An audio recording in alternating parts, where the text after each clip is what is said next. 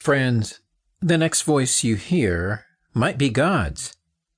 Wouldn't it be wonderful if this were true? Wouldn't it be wonderful if we could hear the voice of God? And perhaps we can. Perhaps we all have learned the voice of God, but haven't recognized it.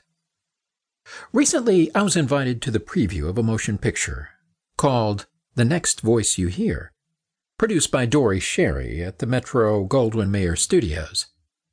I was so impressed by the production and the wonderful way in which Mr. Schary had worked it out that I asked his consent to use the idea of his story in this broadcast. The picture has now been released, and no doubt you will see it. I certainly hope so. In this picture, God is supposed to go on an international radio circuit to warn the world that it must change its way of thinking and living if it is to survive.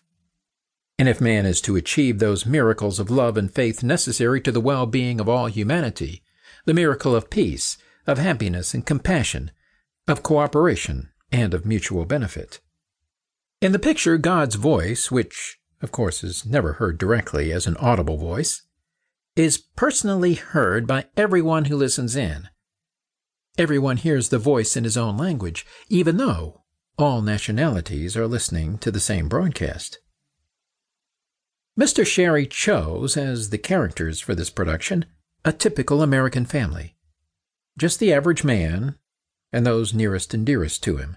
The average family, with its petty differences of opinion, its little controversies, and its great love for each other. Just the average family, wondering, as we all do, what is it all about? Is life a comedy or a tragedy? Does it have meaning? Is there a common denominator for faith? And why is it that we are afraid of God?